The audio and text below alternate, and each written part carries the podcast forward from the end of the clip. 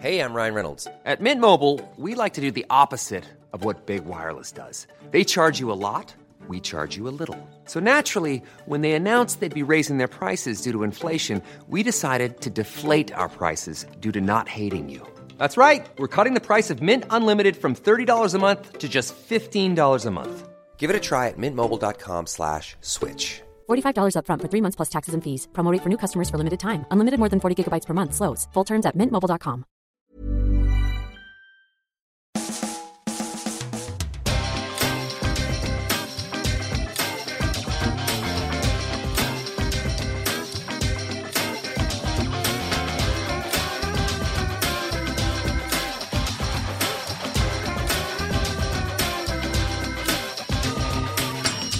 Hello there. Welcome to a brand new Arseblog Arsecast right here on arseblog.com. How are you? Hope you're well. Thank you for being here as always. Today's show is brought to you in association with Arseblog, the Arsenal website that that I do and you already go to. Actually, do you know what? I noticed something quite weird during the week. I googled Arseblog and in Google Arseblog comes up obviously when you Google Arseblog, and then it gives a description of the site underneath. And it says, the most popular Arsenal based blog that updates a new daily post every day about the latest roundup of the latest Arsenal news. Does anybody know where that piece of text came from? Because it's not something I've ever written about the site. It's not in like the site description or anything like that. The most popular Arsenal based blog that updates a new daily post every day about the latest roundup of the latest Arsenal news. So it's every day, daily, the latest roundup of the latest Arsenal. Who would write that? That sounds like they just got in a hundred monkeys to do the works of Shakespeare, and instead they come up with a really bad website description. Anybody who could tell me where that comes from, I'd be very, uh, be very grateful indeed, because it would be better to have something you know that made sense and was good English and all that kind of stuff. So um, if you can help out in that regard, uh, please do. So what are we, what are we doing today on the show? I don't know. I know a little bit about what we're going to be doing, but apart from that. I don't know very much. And that's just kind of the way it goes. I am going to be talking uh, this show to Danny Karbassiyoon. It will be, actually, I was looking this up, his third appearance on the Arsecast. That's right, because he uh, was on a, a while back, nearly 100 episodes ago, episode 293. We did a big long interview about you know his career and all that kind of crack. But uh, this time he's back because, well, it's quite a special reason. He's got a book out that's right, the Arsenal Yankee. It's called. He's written a book about uh, his time at Arsenal, his career, his football career, which of course we know was cut short by injury. But he's uh, he's been working for Arsenal. He's been a scout uh, for the club for for a while. He's discovered players like uh, Gedion Zelalem and uh, Joel Campbell. So it's under Danny's watch that those guys have come to the club, and he's written a book about that and you know just his career uh, and uh, what what football gave him and what it took away from him and what it's given to him since. And so we're going to talk to him a bit later on about that, and I'll see uh, if I you know maybe I can convince him. Maybe he might be able to get you know a couple of copies to give away as prizes, signed copies by Danny Karbassiyoon himself. So uh, stand by for that. We'll be uh, we'll be talking to Danny in a little while. Of course, we'll be looking ahead to the West Ham game this weekend, tomorrow. Right, away from home for the last time at the Boleyn Ground or Upton Park, because next season West Ham are moving into the old Olympic Stadium, I think. So another one of the Premier League's traditional grounds uh, will go by the wayside. And you know, I find it a bit strange. Uh, it takes a while to get used to it. You know the way you can turn the telly on and you know exactly which ground you're looking at by the way the pitch is laid out and everything else. Uh, we'll have to get used to a, a, brand new West Ham stadium, and of course, we'll have to make sure we don't give away any free kicks. That's right, because that guy, Payet, Dimitri Payet, he's uh, he's banging them in from all over. So you know, uh, if we're going to make uh, fouls and free kicks and that kind of stuff, do him around the halfway line because as good as he is, I can't see him score from there. So we'll look ahead to that game as well. Uh, what else? What else? Oh, Danny Mills. I just wanted to talk a little bit about Danny Mills because, you know, from time to time we discuss the state of punditry on this show and we bemoan it. I think we despair for it at times. We wonder how is it that these people, just because they played the game of football, are given a job to talk about a game which half of them don't seem to understand very well at all. Danny Mills this week was talking about Mohamed El Neni, and he was on one of those programs I think that the um, the Premier League produces for uh, for overseas. Uh, television stations. He could have been doing some punditry. I don't know if it was like a live thing or whatever, but he was talking about Mohamed El Neni, and he said that uh, he's a nothing player. I'm getting this from uh, from Reddit.com. Reddit.com uh, Gunners right? So the Arsenal subreddit on there. And uh, Danny Mills is saying he's a nothing player. He only passes the ball sideways, does nothing in attack, and he's not even a proper defensive midfielder, right? So Danny Mills, he says he only passes the ball sideways, only sideways. Uh, you know, that's a perception people might have of certain players, right? That you think, oh, well, he only ever passes the ball sideways. There's nothing, there's nothing else he does. Just a safe player, doesn't take any risks, etc., etc., etc. But perception these days can be usurped by, I don't know, how would you say? What's a good word? Facts or stats. That's right. So, of the uh, 122 completed passes that Mohamed El Neni made, against Watford, 59 of them were forward. 21 of them were backwards and 42 were square. So he made more forward passes than either square or backwards passes. And you know, I guess you don't have to be a genius or awake or even conscious. You could be in a coma, having hit your head, and I would say that you could provide better analysis of football than Danny Mills.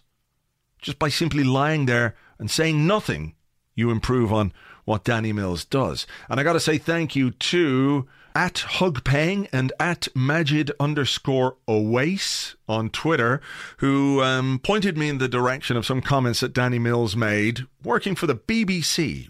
The BBC, Five Live no less, uh, about the PSG Man City game. Now, before I provide you with those comments, let me just go back to something he said a, a few weeks ago. A short few weeks ago, you might remember. And he was talking about Robert Pires. Now, you know I could be a little bit precious about Robert Pires. But anyway, he was talking about Robert Pires, and he said, It's true that there was no love lost between me and Pires. I think he was writing for the Telegraph or the Times or somebody. Again, why are these people paying him actual money for this nonsense? But anyway, he said, I spent many years playing against him as a right back for Leeds United and Manchester City, and we had what might be called a fractious relationship.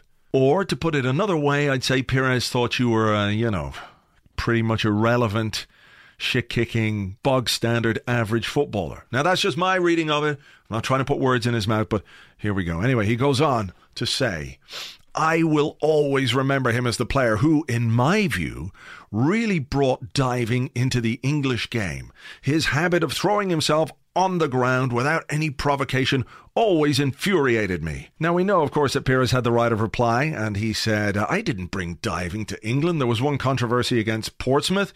Uh, when you run fast, a slight touch from a defender can unbalance you. I look for a foul. Sometimes I provoke the defender for sure, and most of the time I dribbled past but I've never intentionally disrespected anyone. So that's what Robert Pires said. But, you know, clearly we can see that Danny Mills is very exercised by the notion of forwards diving. It infuriates him when players throw themselves on the ground. He views this as anathema to the spirit of the game. That's not how you do it. You should stay upright at all times unless the legs have been chopped out for underneath you, gamesmanship and that kind of thing. And no, it's not acceptable, especially from a foreign player coming to England. No, they should know better than that. They should do better than that. Corinthian spirit, stiff upper lip, all of those things are really important and vital to the integrity of football, the game that Danny Mills loves so much that he talks absolute shite about it for money for anybody at any time. He hates diving. It infuriates him it's wrong. There's no two ways about it. End of story. It is wrong. No player should dive because, uh, you know, it makes a mockery of the game. It makes a mockery of defenders. You, it's just not right. It's not proper. So Danny Mills talking about Sergio Aguero, PSG versus Manchester City in the Champions League the other night. The one problem I have with Sergio Aguero is he's too honest at times. He tries to ride every challenge. I sometimes think he should go down. So, w- yeah, w- um, what? It's okay if it's not Robert. Is this what we read into? It's okay if it's Sergio Aguero, or is it is it just random foreign players that it's okay for them to dive, or should no diving take place at all? Would that still infuriate Danny Mills? Is he infuriated by his honesty, or is he infuriated by his attempts to con an opponent? What is it? It's confusing to me. It's almost as if Danny Mills has no consistent point of view on this.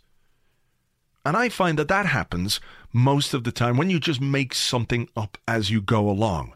Like if you hold a deeply entrenched position on diving, you think diving is bad, it's cheating, players shouldn't do it, it, infuriates defenders, it infuriates people when they see it. That's fine, that's absolutely great. But you can't, on one hand, say it's bad for one player to do it and then actively encourage another player to do it on the other hand. It makes absolutely no sense. Which, if we're going to give some credit where it's due, Danny Mills is very good at making no sense. Every week he makes absolutely no sense, and uh, this week was no exception. So, now what? Oh, the other thing that I was going to do, I'm going to talk about it very briefly. Um, Facebook, right? Uh, I don't use Facebook a great deal other than for Arseblog. Uh, I have a personal Facebook account there, which is under my Arseblog thing, and I don't know how many friends I've got on it, but like absolutely loads. And I know about 5% of those people. I don't know how you find out how many friends you have because uh, I don't really use it a great deal. Uh, oh, I have 723 friends. And what happens is people send me friend requests, and I feel like I don't give a shit about Facebook, but I don't want to be rude, so I'll just accept them all. And that's fine because, you know, it makes no difference to me one way or the other. But then I was going through the. I don't look at the messages because like there's so many ways to contact me. Um, I don't really look at the messages very often on Twitter. And I went into the messages thing and I was just looking around. And then there was I saw a thing called message requests. So I looked in there and then I saw this thing called see filtered requests. And I clicked that. And it was like, oh, fuck. There was like, I don't know, 50 messages from people that I never even saw. They never even popped up in my message thing. So I didn't know they were there. So if anybody has sent me a message on Twitter and hasn't, or on Facebook rather, and hasn't got a reply and thinks I'm just being an ignorant cunt, A, I didn't see it uh, because I didn't know these like filtered messages existed. So you might want to check that yourself. Go to your message box, uh, then go to message requests and see filtered requests and see if there's anything in there that you haven't seen. There's loads of them, and people are sort of being very nice. So if you sent me a message on that, a, uh, I wasn't ignoring you, I wasn't being an asshole. Um, and B, don't send me messages on that. There's ways and means of getting in touch if you want to use email, the email uh, contact form on the website on arseblog.com. That email comes straight through to me, and I do my best to answer every single email that I get. Uh, it might take me a while. Often I leave it like a backlog, and then I sit there and I, you know, drink a bottle of wine and spend an hour and a half on the laptop uh, replying to messages. But that is the best way to get in touch by email uh, you know, or Twitter or whatever, but don't use Facebook for that. So uh, if you have sent a message and you didn't get a reply, I'm not an asshole. I just, you know, I'm not a Facebook guy, and uh, Facebook was being weird and it hid your message from me in the in the first place. So blame Facebook. Hey, Zuckerberg, you're up there with Danny Mills this week, man. That's you. Now, speaking of Danny's, we're going from the bad kind to the good kind and it's my pleasure uh, to welcome back to the show former Arsenal player, Arsenal scout, and all round good guy, Danny Karbassiyoon. Hi there. Hey, man, how's it going? It's going well. How's it going with you? I'm not too bad. Yeah. I'm enjoying your Instagram a lot more now that you're not posting pictures from very sunny and warm Miami all the time. Yeah, it's actually yeah, I'll tell you what, I do miss it for sure. I was I was going back through my feed the other day, and I saw that you. Every time I did post a picture from the beach, I think you did comment on it. It wasn't, it wasn't a particularly nice comment, but you would comment. Hey, look, jealousy is what drives me. What can I tell you? oh, now I'm, I'm paying for it. I'm, yeah, I'm in the rain in London. So. Hey, well, that's not a bad place to be either. You're close to uh, you're close to the Arsenal, which is uh, which is a good thing for the most Absolutely. part. Absolutely.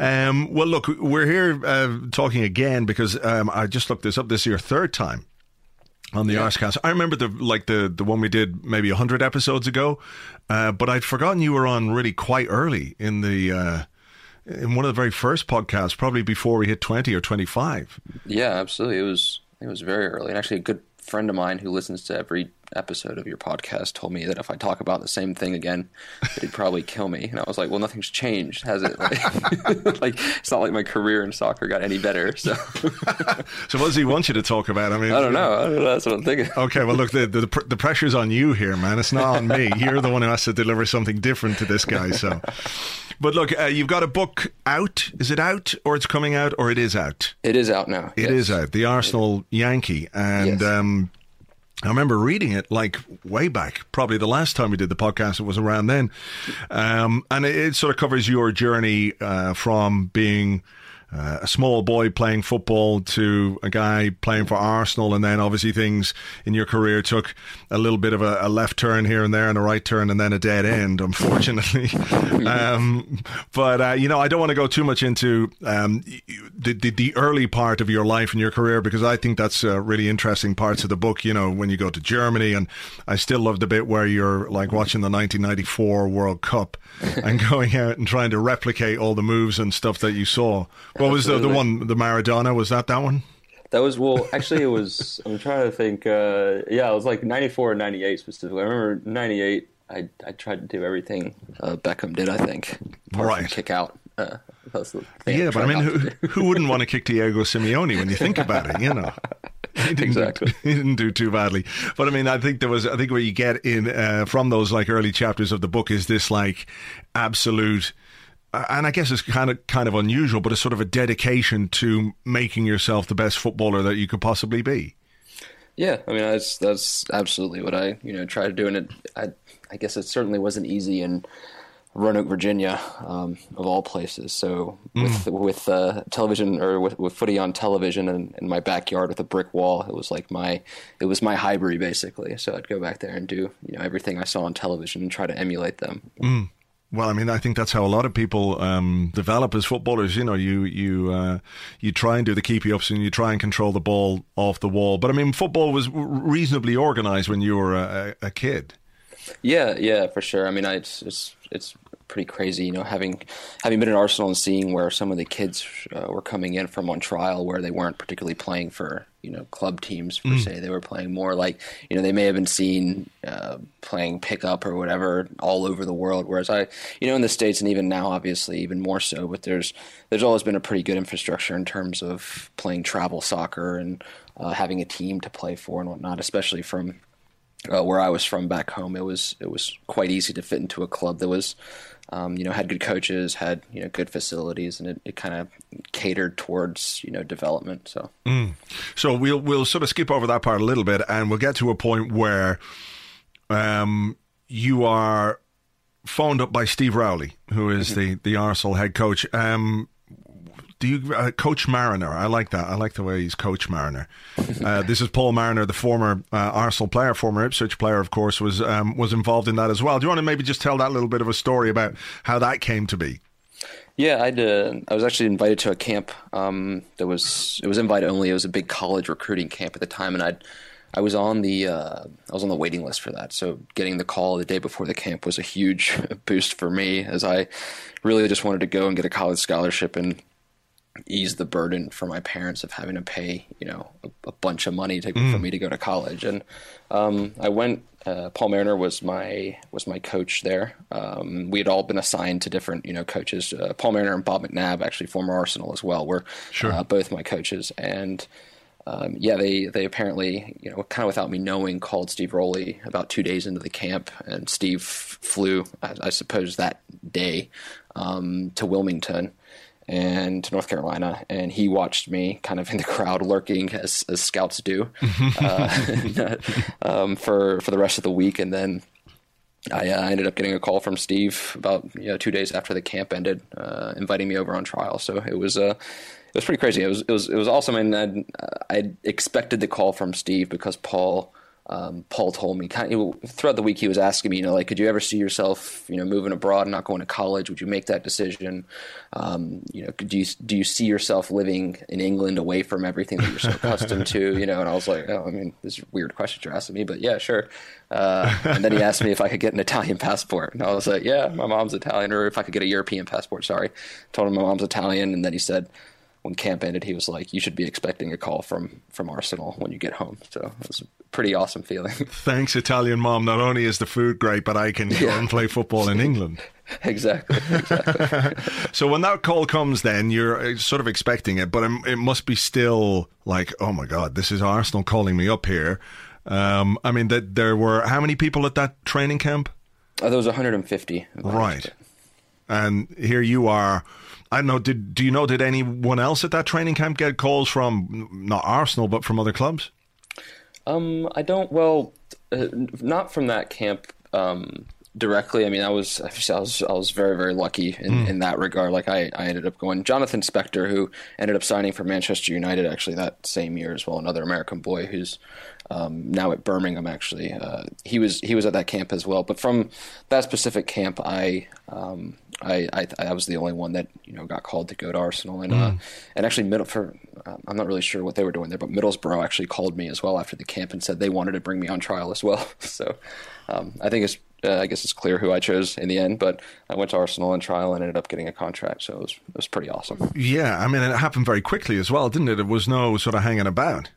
It did, yeah. I mean, Steve, as I said, Steve called two days after the camp ended, so um, already like I was, you know, I was on cloud nine anyway because I wasn't, you know, I was on the waiting list for that camp. I don't want to say I wasn't meant to be there because you know mentally I was like I'm going to this camp, and then you know I get the letter that says you know you've been placed on the waiting list, which is as a 17 year old, it's the most demoralizing thing I think ever. Um, so I got a call, go to the camp, and then two days later, I get a call from Arsenal. And Steve's, um, you know, I think I said this the last time Steve when when he called. He said, "Hey, you know, it's uh, Steve Rowley from Arsenal. Uh, you know, I'm not sure if you've heard about us, but we're you know, quite a, a big club in England. You know, I was like, yeah, I know, I know who you are. I, I actually had an Arsenal scarf above my bed as well, uh, so I, I knew perfectly well who the club were. Yeah. Um, and yeah, then you know, about a week or two weeks later, I was on a plane with my dad to uh, to London for, for my first time, uh, and then you know within you know within twelve hours, I was meeting you know Arsene Wenger, I was meeting Thierry Henry, Robert Pires, all these guys as they're walking into the club. So it was quite.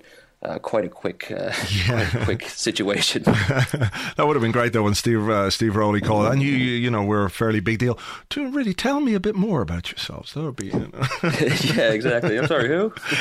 so yeah, okay. So look, uh, uh, you're uh, meeting Thierry Henry, Robert Pires, and you arrived in 2003. I did, yes. Was it sort of midway through the 2003 2004 Well, season? So I actually so that was the, the my trial was the summer of 2002. Um, so school was always really really important for me, and um, I you know I, I tried to kind of replicate everything I did on the pitch in the in the classroom as well in terms of like my dedication and everything. So um, for me, like going to college was actually really really important, and the the decision when Arsenal did offer me the contract after my trial. Um, I mean, it, it, it, would- it sounds crazy to say like you know it was a difficult decision, but in, in reality it was because my whole life kind of I had thought about you know I'm going to go to college and get a, a really good degree, and then I'm, I'd like to continue my playing career, and then I'll have something to fall back on.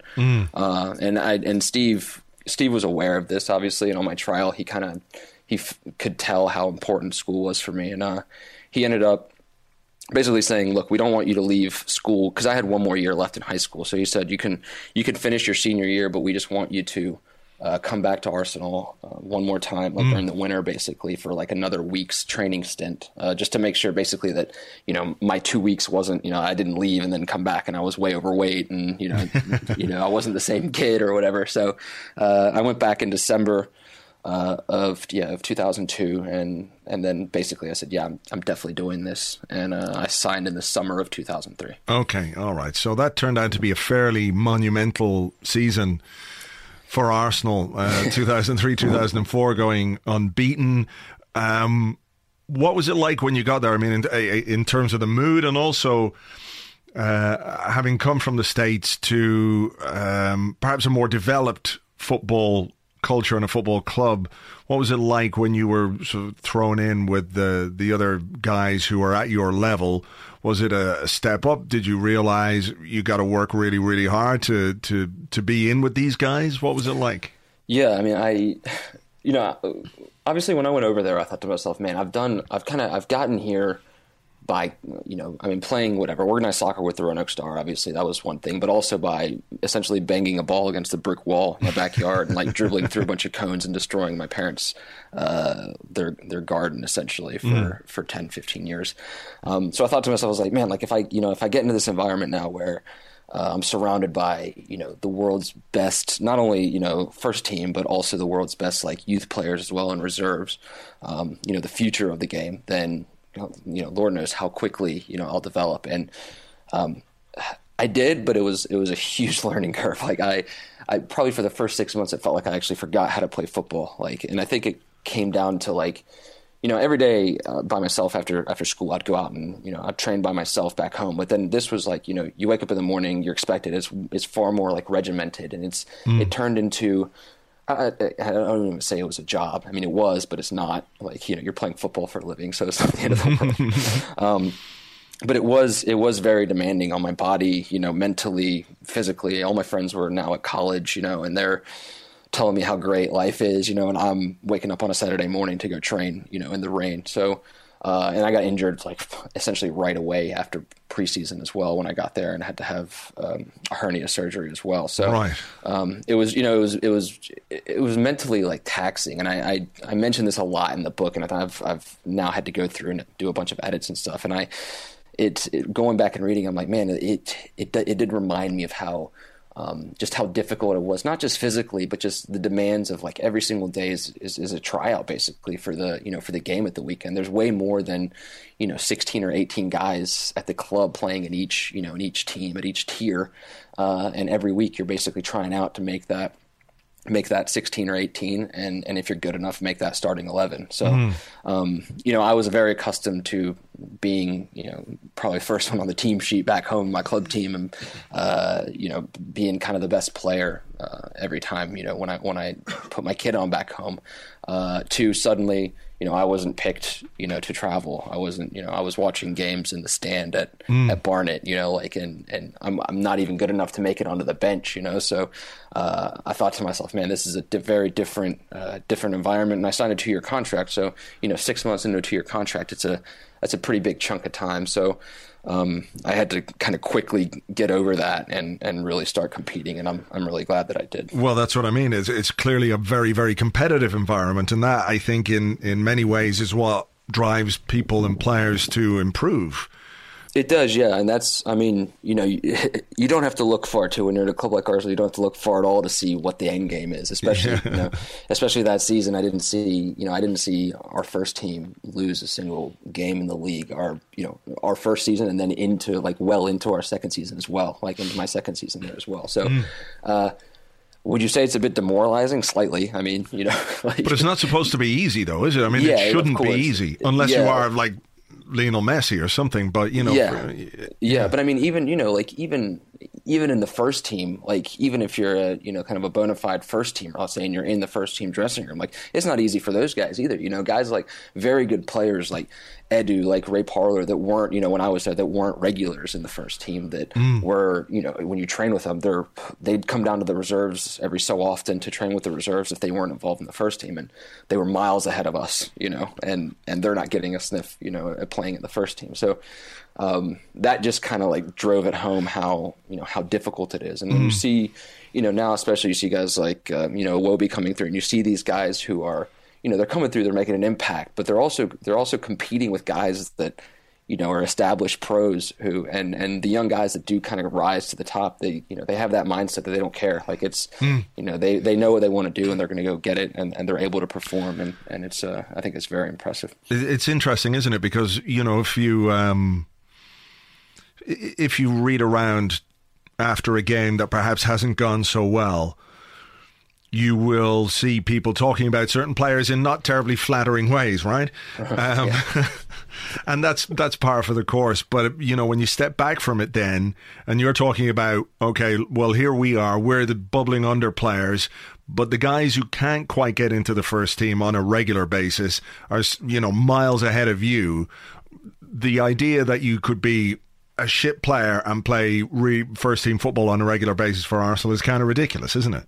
Yeah, I mean, yeah, especially I mean, I you know I understand where the you know fans you know they pay a lot of money, they put a lot of emotion and support into their clubs, but um, I think from a player standpoint, you know, you get to see all these guys. You know, you play against them every single day, you're training against them every single day, and you see every day just how you know just how good they are. I mean, obviously, like guys like Henry, Bergkamp, Pires, they they put shows on, you know, at Highbury and, and even the Emirates for, for years. But mm. the stuff they would do in training on a daily basis was, you know, never makes a highlight reel. But some of that stuff was better than anything you'd ever see, uh, you know, on a Saturday or a Sunday. Why is that? Are they is in a, maybe trying to outdo each other in that in that way? Uh, I mean, I think it just I don't I don't know if it's them outdoing each other, but it's just them being in a comfortable environment. They're in mm. their you know they're in their daily work environment at that point, and they're kind of doing stuff that as a you know as a kid in training you try to do, and you know whether or not you pull it off. Maybe in a game it's a bit audacious, but yeah, you probably you shouldn't do it. do it. in a game. Actually. Yeah, exactly. but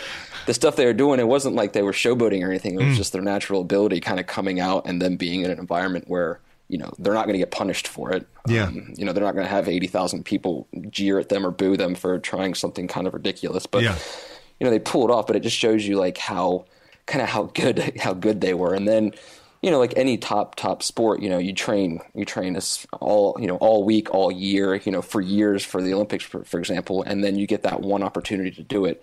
Um, they just had that, you know, being in that environment every day, we were getting to see it. There was just some, you know, amazing, amazing football being played on a daily basis. So yeah, mm-hmm. when you when you say, you know, when fans are saying he's he's not good, he's crap, whatever, you just think, man, no, he's he's very good. To get there, to get a contract, to be involved in the first team, to get to play, to actually get to play for the first team, like yeah. you have to be of a very high quality. Yeah, yeah. You know, we'll uh, try give that a bit of context, perhaps. You know. um, all right. So look, we'll uh, fast forward then to the following season, and Arsenal are playing Manchester City. It, what, what was it then? Was it the the Carling, Cup? Cup? Carling yeah. Cup. It's changed names so many times down the years, you lose track. Um, so Carling Cup away at Manchester City, and you travel up there on the bench. Uh, you don't start the game, but uh, what minute did you come on? About seventy-five minutes, something like that. Uh, Eighty-two, actually. Eighty-two. Not, not that I was counting. There's only eight minutes left. What am I going to do? Jesus, what was that like? I mean, you were obviously told to go warm up, uh, so you're running up and down the sidelines. You're you're stretching. You know, you're you're making yourself big when you're doing your stretching. The sort of here I am don't forget about me. Uh, and all the, yeah. t- all the while, the time is going tick, tick, tick, tick, tick, tick, tick, tick, tick. And, yeah. and you're sort of going, please, please, please, please, please. Uh, so what happens then? You're there, you're on the sideline. What happens?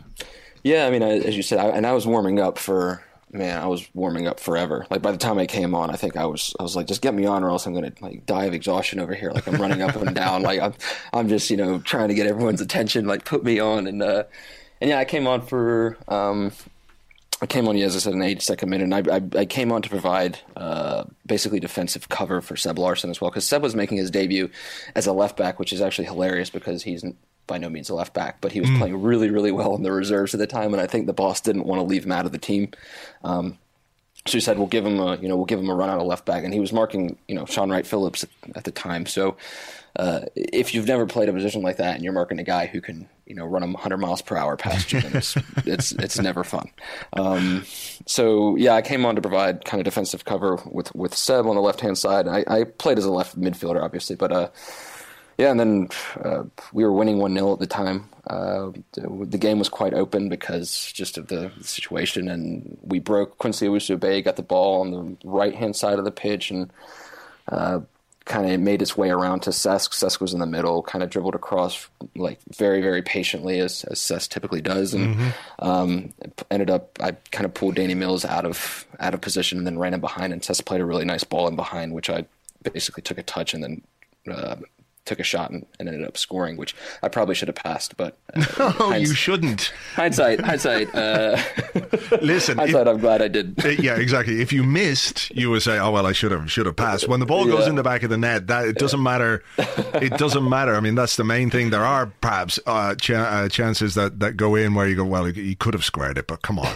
yeah. you can't take that away from yourself. I, I mean, that's I, an amazing feeling. Yeah, no, I, I, I like when I got home that night. Actually, after the game, I um, as you can imagine, there was a bit of adrenaline rushing through me for probably the next week. Um, so I, uh, I got home and turned on my television, and like Sky Sports was running, kind of like running a replay of the game. Uh, so I I watched it and I saw it. I was like, oh man, like Robin was wide open in the middle there, completely unmarked. Like I really should have passed it. But, Well, it's a, it's a good job that he's not the kind of character who would let somebody know that they made a mistake in a situation like that. right? exactly. That's why I knew I had to score. so, uh, so yeah. So I, I mean, it was uh, obviously that's my kind of my highlight moment at the club um, for my playing days, and it was. Uh, I mean, it was yeah, it was surreal. It's something as a kid you always, you know, you always dream of.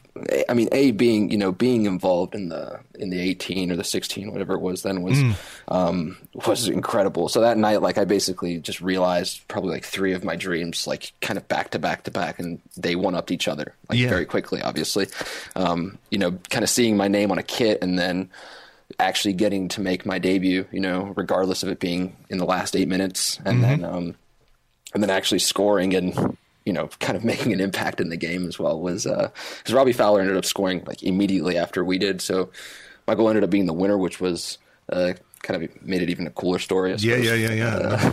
Great. so so yeah, it was a it was a very very nice feeling. Um, and you played the next game, didn't you, in the in the Carling Cup? I think.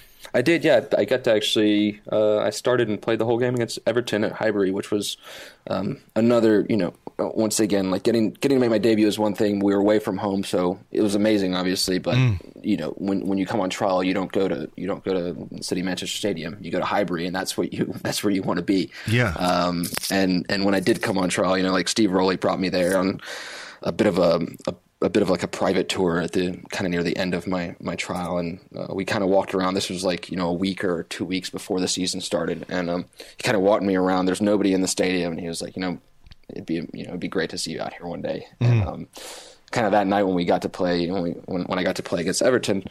It was just, you know, it was just awesome. Like even everything was just amazing. Like everything that you know, we, we as reserves, you have to go to every game. Um, and, and I don't say that painfully either. Like Yeah, it, was, yeah, it was amazing to get to go to every game. You get to go to the games. Yeah, Um, Yeah, exactly. yeah, and um, we'd sit in the paddock, and you know, every you, you kind of understood how you know the warm ups went, you, the whole routine, walking out of the tunnel, the music, everything, and um, getting to like actually you know be a part of the show as opposed to Mm. being a spectator was. Uh, yeah, it was certainly a, um, kind of a, a night and a memory that I'll Did never. you played left back that night? Is that right? I did, yeah, yeah. yeah. Played left back, yeah. So that was, um, I think the uh, the Seb experiment. Uh, it, it didn't go as planned. I mean, he did a good job. Obviously, I don't, you know, any anytime you have to play out of position, it's never easy. He's he's right footed as well, so. Sure. Uh, um, so yeah, the next game I got to that game I, got, I did get to start, and Clichy, uh, Clichy and Cole were like injured like one after the other, like throughout the entire season. It was, it was I mean, for me, it was perfect because that just meant I was the kind of the alternate left back in, in first team training and everything, basically throughout the entire year. Yeah. Um, and in games like this, where Clichy likely would have played, um, I got the chance to do it, and he he ended up returning. Um, he ended up returning just in time for the United game in the next round, so he ended up getting to start um, Right. the the next game at Old Trafford. But I I, can't remember what happened. Did we win that We one? ended up losing. I see. it's Um, all Clichy's fault. Yeah, exactly, exactly. Interesting team that night. I just looked it up here. The uh, Almunia in goal, uh, back four of uh, Justin Hoyte, Mm-hmm. Johan Djourou, Philippe Senderos, and uh, and yourself. Uh, Mm-hmm. midfield, Ryan Smith, yep. uh, Jermaine Pennant, some guy called Matthew Flamini. Not sure if he's still knocking around. Uh, Edu and uh, Robin van Persie and Arturo Lupoli, um, who scored who scored two goals. I mean that was that was yeah. I mean that was amazing. I remember when Lupoli and Bendtner were were coming through at youth level and they were scoring a ridiculous amount of of goals each. Uh, it wasn't just one of them scoring. They had this this great partnership. Um, it's kind of weird, isn't it? You know, it just shows you that you can be that good at that level, and when you uh, get the chance to make the step up and uh, and you, you become a first team player, that it, you know it's really not that easy. I don't know where Arturo Lupoli is these days. Um, Yeah, I mean it's it's. I mean I think I think one thing that um, I mean at least I learned a lot from just kind of being involved on a daily basis in the in the professional football environment. And Then obviously from uh, from the scouting side of things as well, in terms of like what um, kind of what we look for in players and like you know kind of the whole package when you think about it is it, it does take a lot more than just being extremely gifted at the sport to make it at the top level and to actually have like a career that goes on for quite some time because so many things come into play. You know, like how do people deal with you know suddenly getting a bunch of money? How do people deal with getting a bunch of fame? Is suddenly you know mm. like everybody wanting things from them, everybody telling them they're amazing one day, and then you have a bad game, and everybody telling them they're you know useless the next day. How do they, yeah. You know, how do you bounce back from all that stuff? So.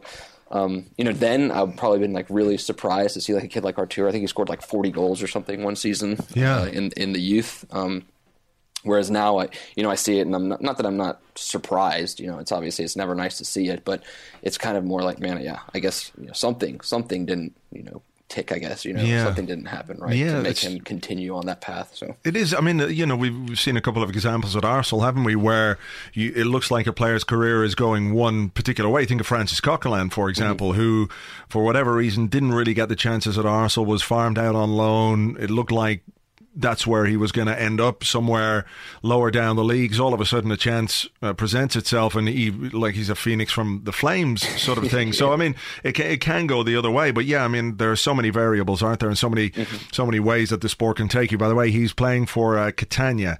Um, Oh, wow. In uh, Lega Pro, which is the third tier in Italy. So I don't know if that's like Serie C or whether it's been renamed or what, but that's that's kind of where he is. And when you talk about that, when you, for example, um, people know, of course, that you do scouting for the club and you're responsible for uh, uh, uncovering and bringing in Gideon Zelalem.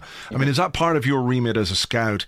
Um, I, I know that the club have people probably specifically uh, designed to educate these people, but when you your responsibility as a scout is somebody who brings a young player to the club, I mean, do you have to tell them about those kind of things? About this is what you're going to have to do? I mean, a lot of it seems like common sense, doesn't it? But uh, at the same time, you're dealing with 18 year olds and 20 year olds and 22 year olds. And, you know, I know from um, um, personal experience that common sense was in fairly short supply when I was that age. yeah, I mean, I think especially now too because you know, as I mentioned, like the, social media has, I think, cha- I mean, it's changed. It's changed the way I think footballers have to approach kind of their time away from the pitch as well. Because you know, you have one good game in a preseason friendly, or you have one good game. Um, you know, maybe you play in the FA Cup or the Capital One Cup or even the Champions League, and suddenly you have you know like 200,000 people that didn't know about you the day before like suddenly are following you on Twitter and like you know living by your every word and like waiting waiting for you either to do really well or mess up essentially.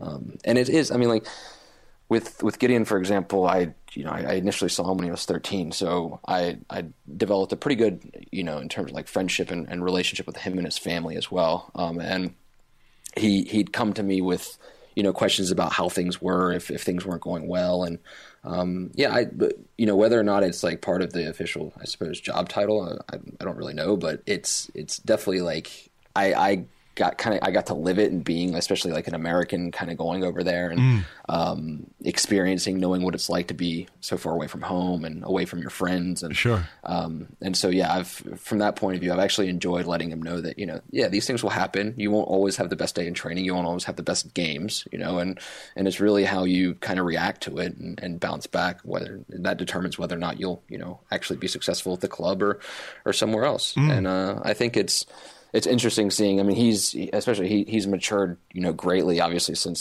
since I, I saw him initially, and it's been really fun, kind of seeing his progression through.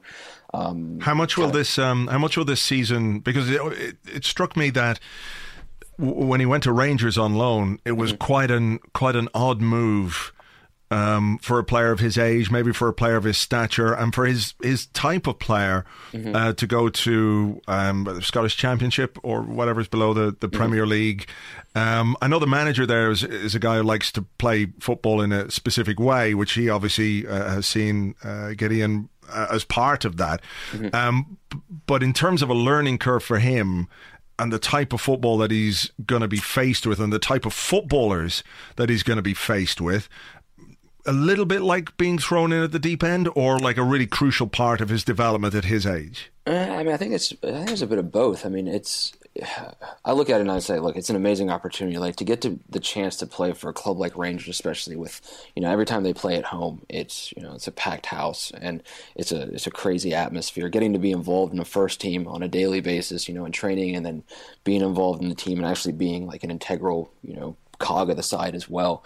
Um, at, at, that age, and, and feel, you know, he's I've been speaking to him, and he's you know he's talking about like you know potential promotion and all that stuff. It's like at that age, getting to do it all is I think is phenomenal. And mm. then you think about like yes, it's very different from what he'd be accustomed to um, at, at, Arsenal and in the environment of Arsenal, and then playing in the reserves and and kind of under the the watchful eye of the club and the manager and all the coaches. But um, it's also wonderful for your footballing education because suddenly you're like, wow, this is nothing like I'm accustomed to, and I have to adapt to it. You know, like if yeah. I don't if I don't get out of the way, I'm getting kicked. Like if I don't if I don't kick someone, then I need you know like I'm going to get kicked. So I think you learn and you toughen up, and you know as, as I keep saying, at that age, um, where you're kind of just you know you're still a sponge and you're still learning and, and how you react to it is uh, is is massively important. I think it's only going to be beneficial for him. Okay, well we'll uh, look forward to see what kind of a player he is when he comes back. We see him this summer, and of course Rangers. I think they did get promoted this week. Yeah. Um, so yeah, I mean, fantastic to be part of that because there's, there's pressure, and I think that's uh, learning to cope with that is part of football as well.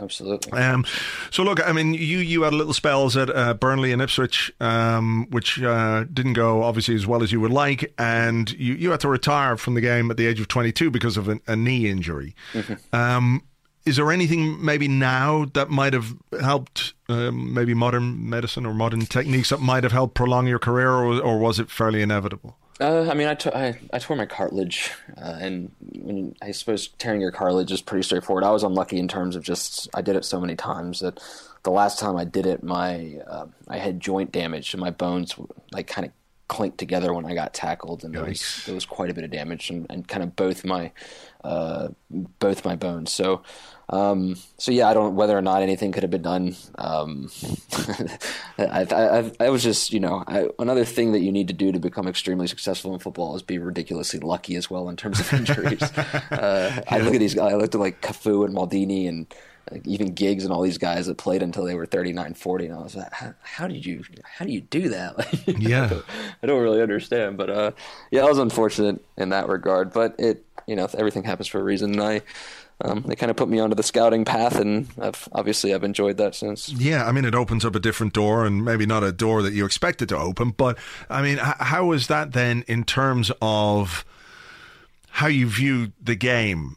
And when you watch a game, because you're obviously watching for, for different things, when you're objectively watching uh, a match, uh, or subjectively watching a match rather, um, you've got to be looking out for specific things. You've got to be looking at, uh, uh, at different ways that players are moving or, or interacting with their uh, teammates. Um, does it? I mean, that's educational, I guess, in a way. Yeah, it's uh, and I, I mean, I had to. I, I, definitely had to learn how to how to watch a match in a very different manner uh, when I when I first started when I first started this. And I, mm. you know, I was I think I was I suppose I was twenty maybe I was 22 or 23 when I started. I forgot at this point uh, when I started, but I, I flew over to uh, I flew over to London and, and, basically watched a bunch of games with Steve Rowley and a bunch of other senior scouts and even youth scouts who um, they kind of went across the entire spectrum to see uh, players from all ages and um, at all levels as well, and uh, started kind of writing reports and you know, the first couple of reports I wrote, I think Steve probably laughed more than he's ever laughed in his life, based off of like what I was a my a like my writing style, uh, and and then and then b as well, just kind of like what I was um, you know, kind of what I was looking at. It was probably not what they needed me to be looking so, at. So okay, so on that though, what what's the remit then? So let's say the first game that you're you're sent to scout for Arsenal. What's what do they tell you? What are they looking for? They just want you to see if you can spot talent. Are you know? Are they looking uh, for? Mean, well, there's there's a mix. So there's like sometimes you go, yeah, spot talent A, and then another one will be go watch you know go watch a player that they tell you about as well, yeah, and yeah. then see essentially what you're you know what your thought is. And that, I mean, now obviously after um, nearly ten years of it and having you know found two players, uh, I think it's for me it's much nicer. I feel way more confident with my you know with my opinions as well. You know, sure. in my first four years. You know, I'm writing. I'm writing things. I'm thinking, well, I haven't even found anyone. I haven't sent over. You know, I've sent one kid over on trial. I haven't. We haven't signed anybody from my region. Like, I wonder if you know doubts come into your mind. Like am i doing the right things? Am i am i going to the right places? And are your standards um, too high? Yeah yeah exactly. And you know to me they should be because arsenal you know i was i saw what the standards should be both at the reserve and, and first team level. And and kind of that's what you know that's I, w- I was lucky in that regard as a scout to know what you know what type of players made it and what type of players didn't make it. Um, so yeah, so it's um, it was a bit different, uh, kind of learning how to do all that. But I remember the, the first game I went to actually was from from my trip in London.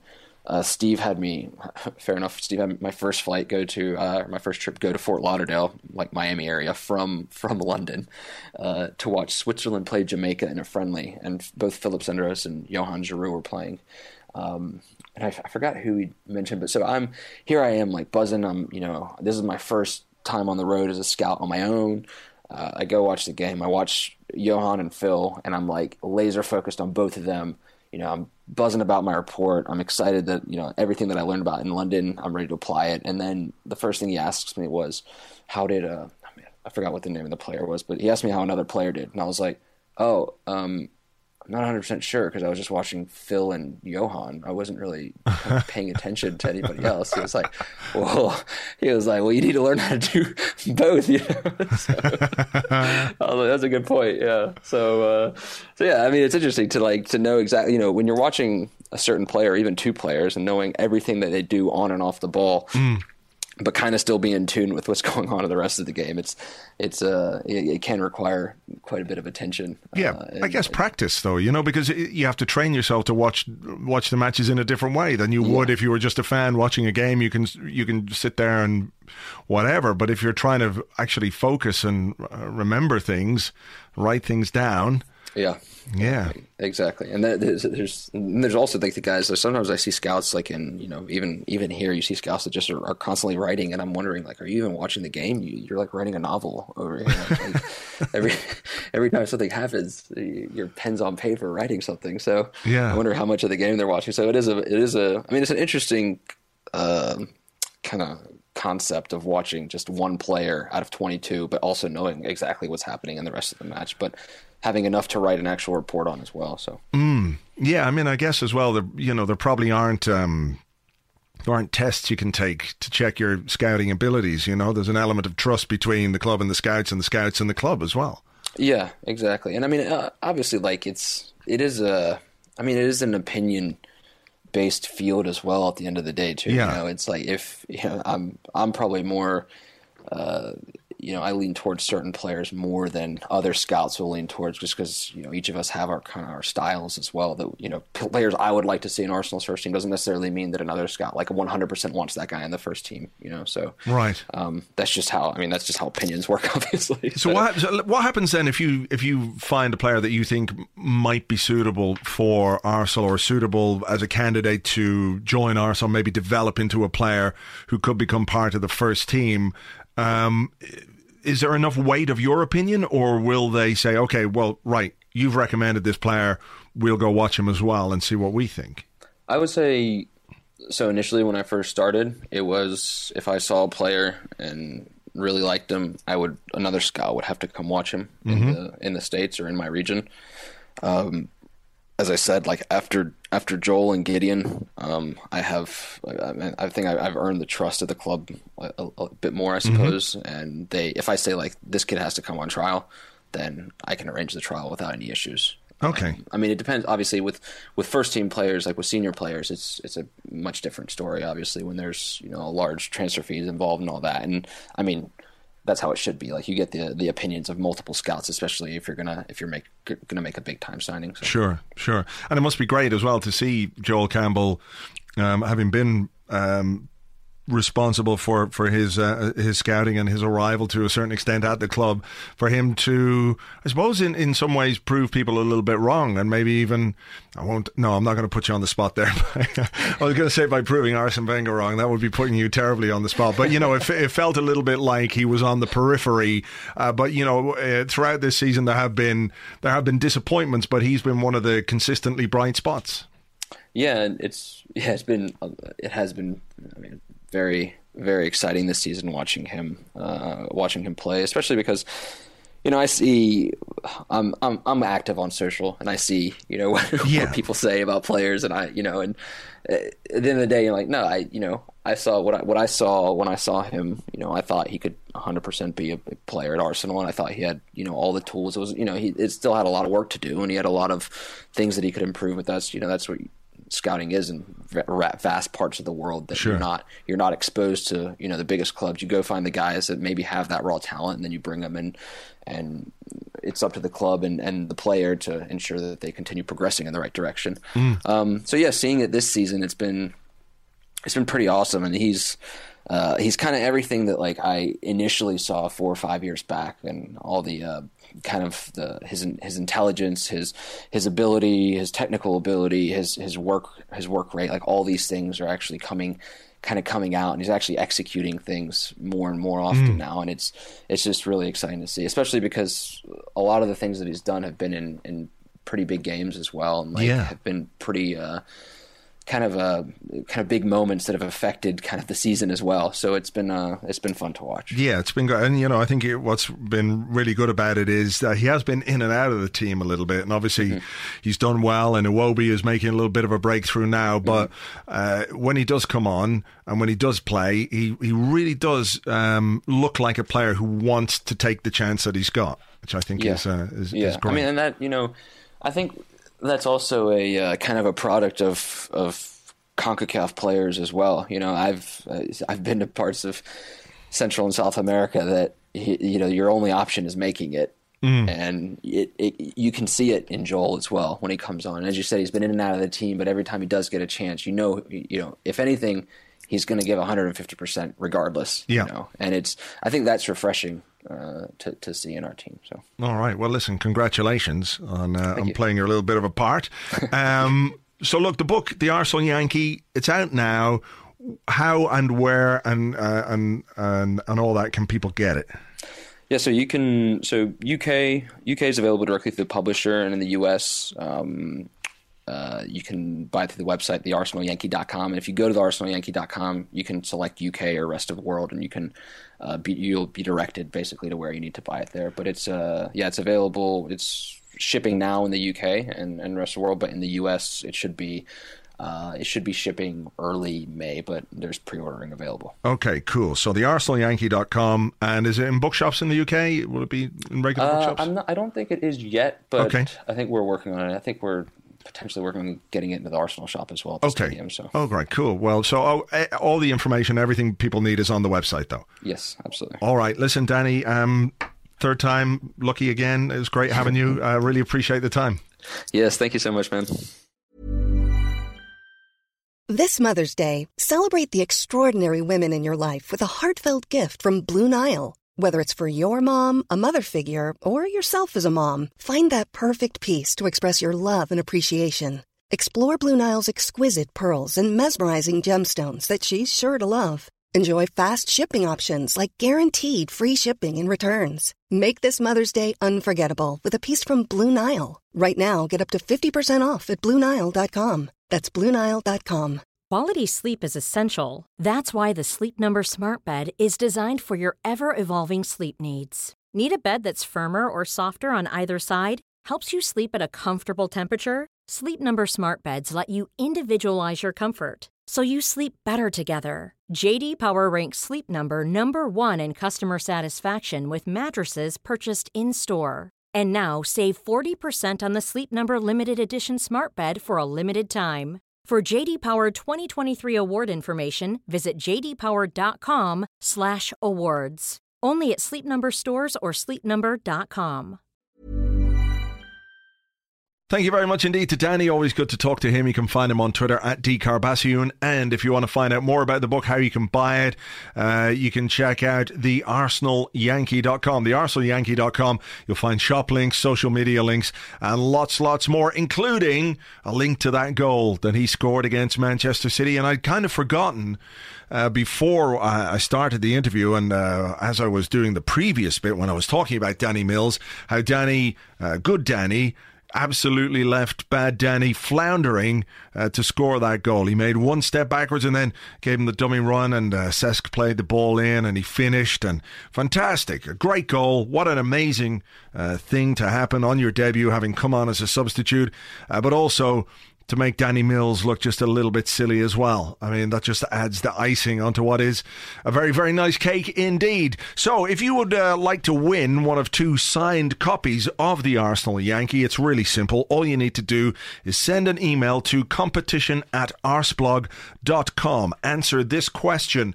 Danny played for two other English clubs. Tell me what they were, please. Two other English clubs uh, before he had to retire uh, so early. Just tell me the name of those two clubs. Competition at arseblog.com. Uh, we've got two signed copies to give away. We'll give you the winners on next week's show. So there you go. That's all very good and exciting and uh, stuff, isn't it? So look, now we're looking ahead to the West Ham game. I'm sitting here this evening. It's Thursday, so I'm watching a bit of, uh, as I record here, Liverpool are playing Dortmund. An emotional experience for, for Jurgen Klopp going back to the club where he spent so many years. Oh, James Milner just got kicked right in the fucking leg. Quite good. Oh, that was, I enjoyed that.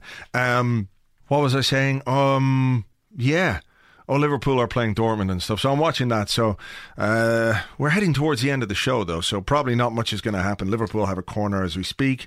Uh, keeper's got it, and some fuckers just cunted it over the bar.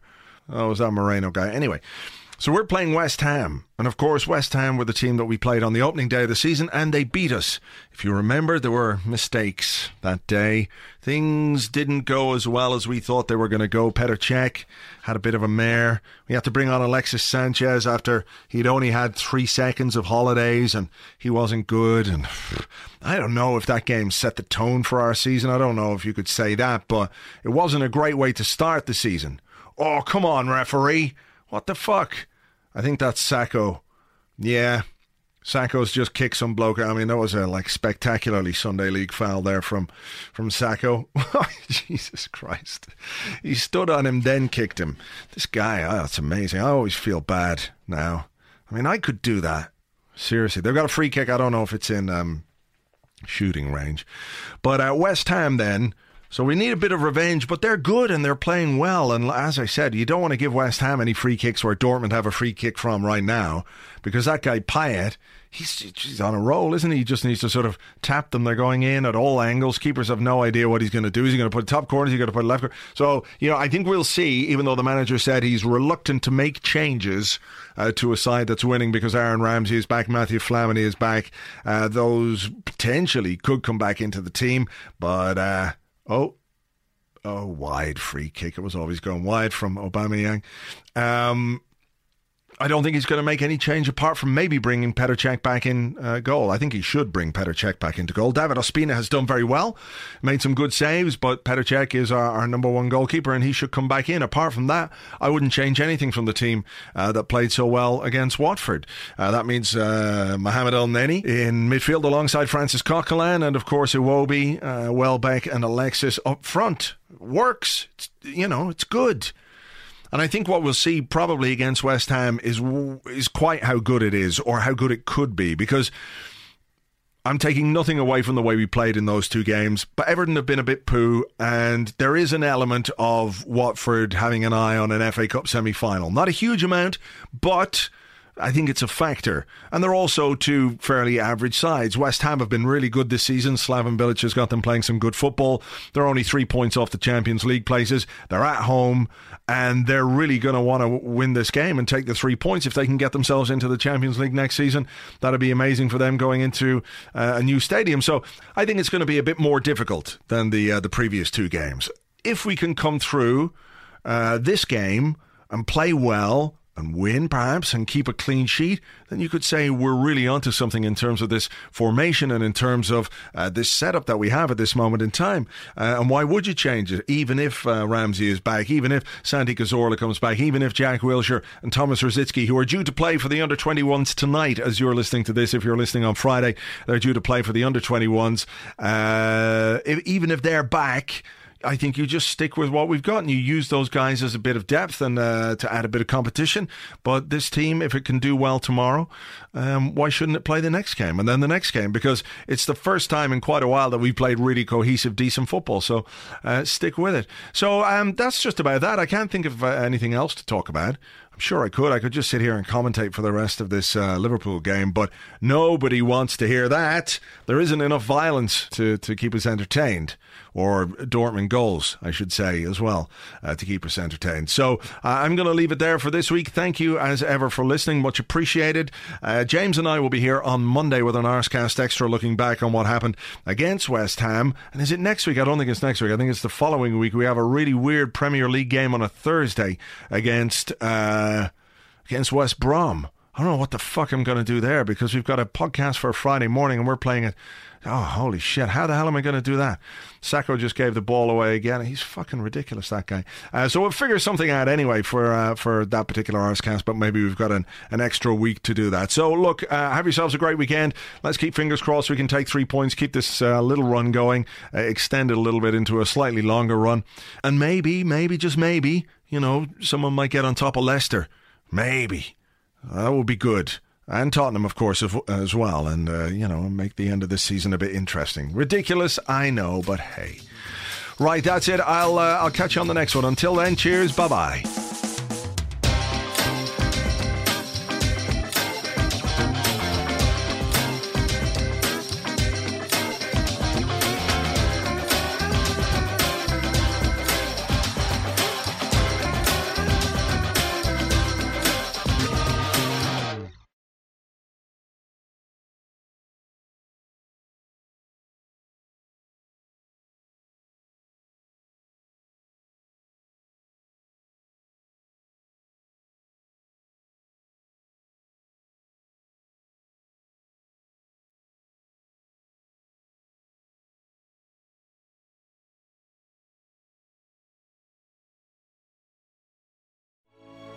Join us as we take another enchanting adventure into the world of the angriest man on Twitter. Wilshere! What are you doing? You're supposed to be getting fit for Arsenal. Instead, you're out in a nightclub. Nightclubs are no place for professional footballers. They are dens of iniquity. In fact, anybody who goes to a nightclub should be considered a menace to society. Oh, hello there, girls. How you doing tonight? You're looking really beautiful. Hey, is your name Wi-Fi? Because I feel like we've got a connection. I'm not, cunt. Fuck off. Women just don't understand me. Oh, hello, Jack, mate. Get well soon. Ha ha ha ha.